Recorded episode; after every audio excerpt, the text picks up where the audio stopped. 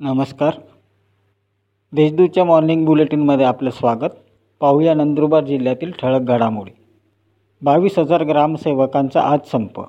जुनी पेन्शन योजना सर्वांना लागू करावी ग्रामसेवकांच्या विविध प्रलंबित मागण्यांसाठी राज्यातील बावीस हजार ग्रामसेवक आज दिनांक सव्वीस नोव्हेंबर दोन हजार वीस रोजीच्या एक दिवसीय लाक्षणिक संपात सहभागी होणार आहेत.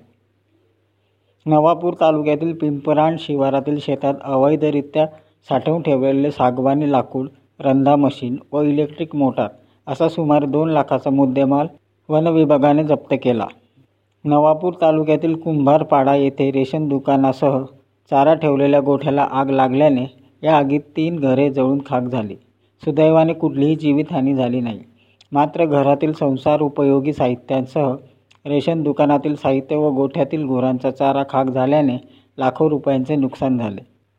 कोविड नाईन्टीनचा प्रादुर्भाव रोखण्यासाठी तसेच कोरोना संसर्ग वाढत असलेल्या गुजरात राज्याची सीमा जिल्ह्याला लागून असल्याने खबरदारीचा उपाय म्हणून जिल्ह्यातील रेल्वे व रस्ते मार्गाने येणाऱ्या प्रवाशांची कोरोना संसर्गाबाबत तपासणी करण्याचे आदेश जिल्हाधिकारी डॉक्टर राजेंद्र भारुड यांनी दिले आहेत.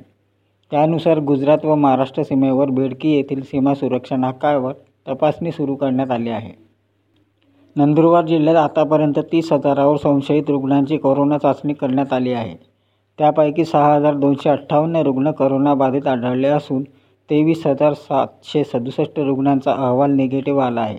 एकशे बावन्न जणांचा मृत्यू झाला असून पाच हजार आठशे चाळीस रुग्ण करोनामुक्त झाले आहेत. दरम्यान बुधवारी दिवसभरात चौदा करोनाबाधित रुग्ण आढळून आले आहेत. ह्या होत्या आजच्या ठळक घडामोडी. अधिक माहिती व देश विदेशातील ताज्या घडामोडींसाठी देशदूत डॉट कॉम या संकेतस्थळाला भेट द्या. तसेच वाचत राहा दैनिक देशदूत. धन्यवाद.